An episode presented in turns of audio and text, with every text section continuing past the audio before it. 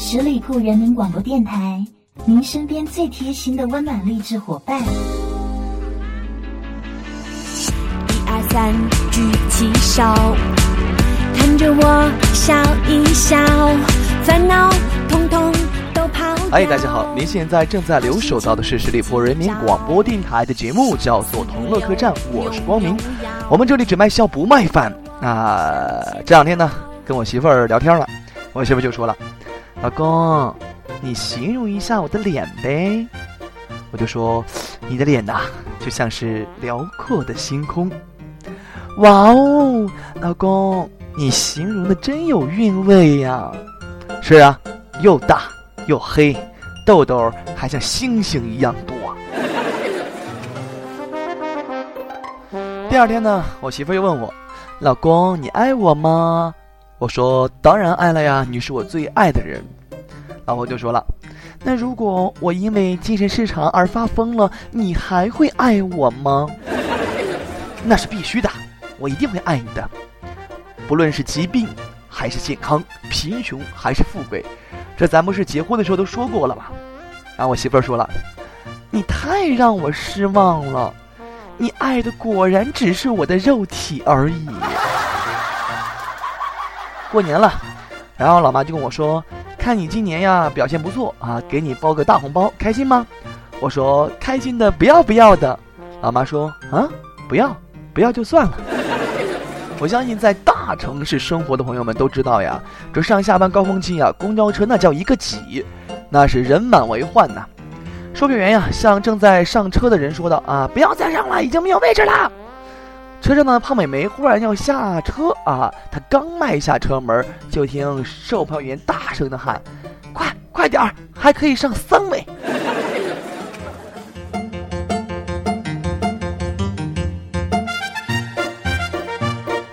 上周带着我的小侄女啊，然后呢在街上逛，呃边走边说，然后呢小侄女说呀想吃爆米花，我就给她买了，买完之后吃不完准备扔，我就说，宝贝儿，你看啊，咱不能挑食，也不能浪费，不是？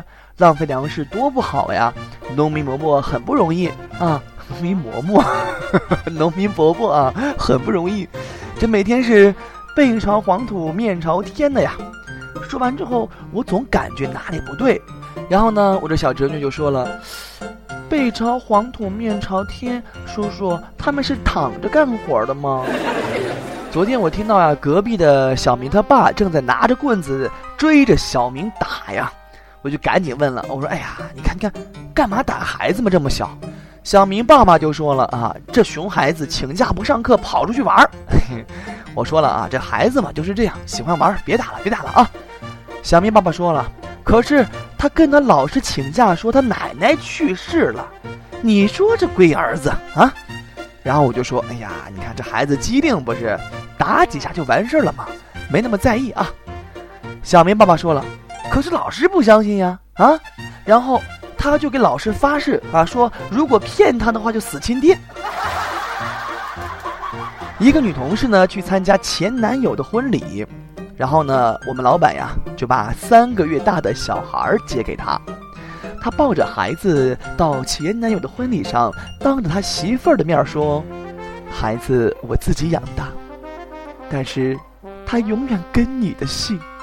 说完之后转身就走，身后那是一场血雨腥风啊。给女同事修电脑啊，没事就闲聊，我说，哎，你这包背的真不错哈，很漂亮，在哪儿买的呀？这同事说了，啊，你要是喜欢的话呢，就送你好了。你看你帮我修电脑这么辛苦的。我说，嗯，其实你也好漂亮的。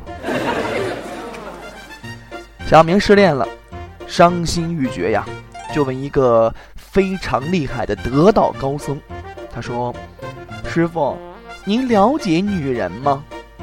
大师就说了：“嗯，略知一二。”小明说，那怎么样才可以抓住女人的心呢？大师说，对于想要离开你的女人，你就算是用铁链子铜链子拴也留不住啊。小明说，师傅，那要怎么办呀？得用金链子拴。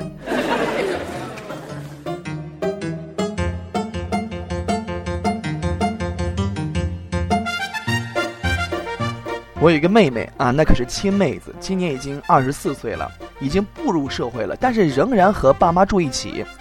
这前两天晚上呀，她和我老妈睡一起，然后撒娇说：“妈，给我讲个故事呗，我睡不着。”我妈就讲了一个故事啊，她说：“从前有个小姑娘，不叠被子，不做饭，不洗衣服，不找男朋友，这么大了还一直花她妈妈的钱。”我妹子说：“行了妈，我有点困了，先睡了啊。”过年的时候在家呀，然后有一天妈妈在微信的家族群里面叫我去外婆家吃饭，于是我想说我衣服脱了在床上了，不想去。后来该死的输入法给我打成了我媳妇儿脱了在床上。再后来我们家族的群里面开始默默地发起了红包。在这儿呢，我想忠告所有的男人们一句话，千万要对你的老婆好一点，因为当你有一天躺在病床上的时候，主宰你生命的不一定是医生，也不是你花天酒地的哥们儿，也不会是那些小三小四，而是你老婆，因为只有她有权利在上面签是继续抢救还是放弃治疗。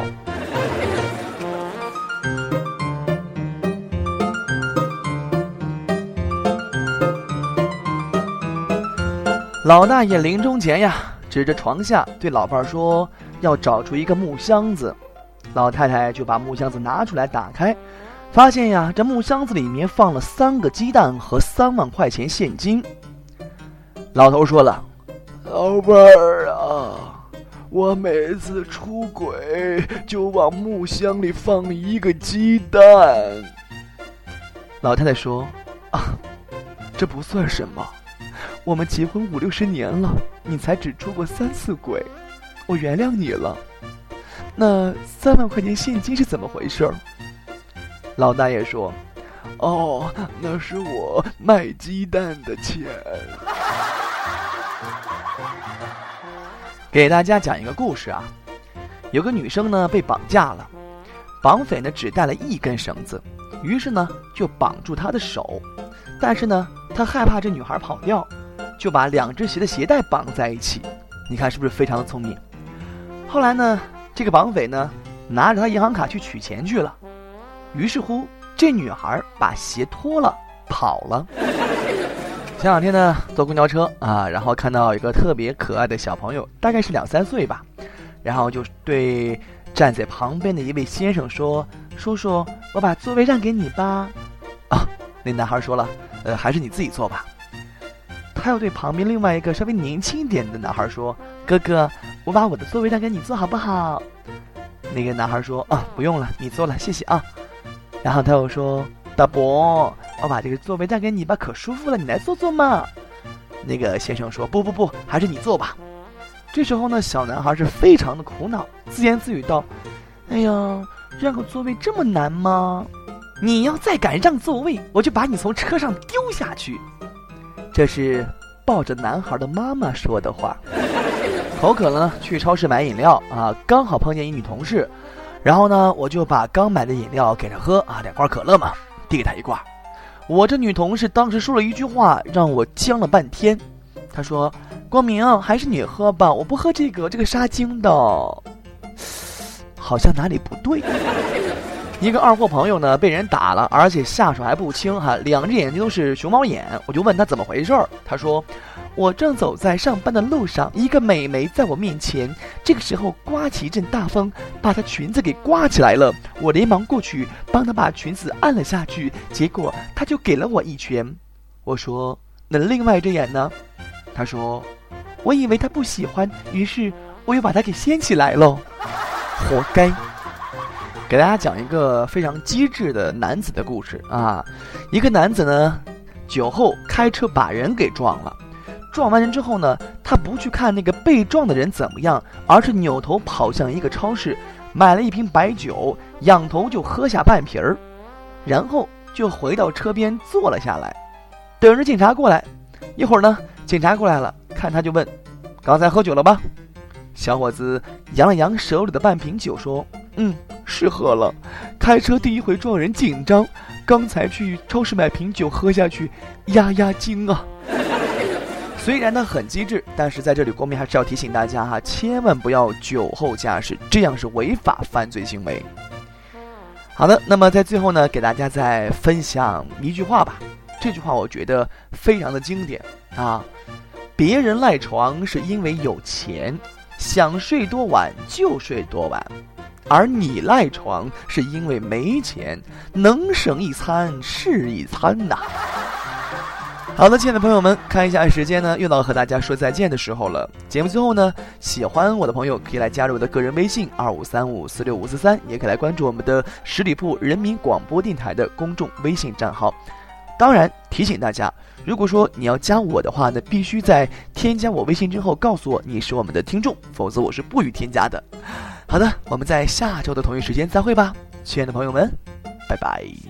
本期节目由十里铺人民广播电台制作播出，了解更多的资讯请关注十里铺人民广播电台的公众微信和新浪腾讯的官方微博。